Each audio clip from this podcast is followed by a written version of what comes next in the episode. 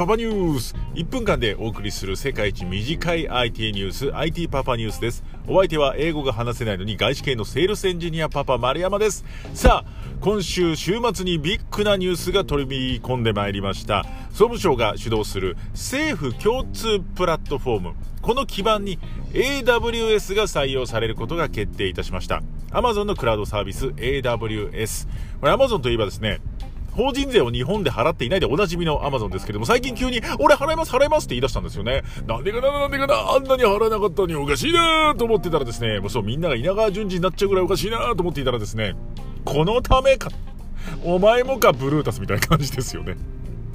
法人税払うからこの案件ちょうだいねっていうことだったのかもしれませんね。まあ、AWS、Amazon のサービスなんで、なんか基盤自体は、もの自体はアメリカにあるのと思われがちですけれども、ちゃんと日本にもデータセンターがあります。ですので、こういった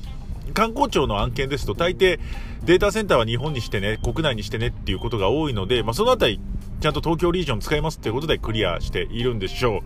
う。まあ、気持ちとしてはね、そうですよね、わかります。純国産クラウドダメだったなと思うんですけれども、まあやっぱり Amazon には勝てないっていうところですかね。Amazon さん、国内ベンベンダーをあんま損させないでくださいねってね。というわけで、お相手はパパーソナリティのパパ丸山でした。また明日。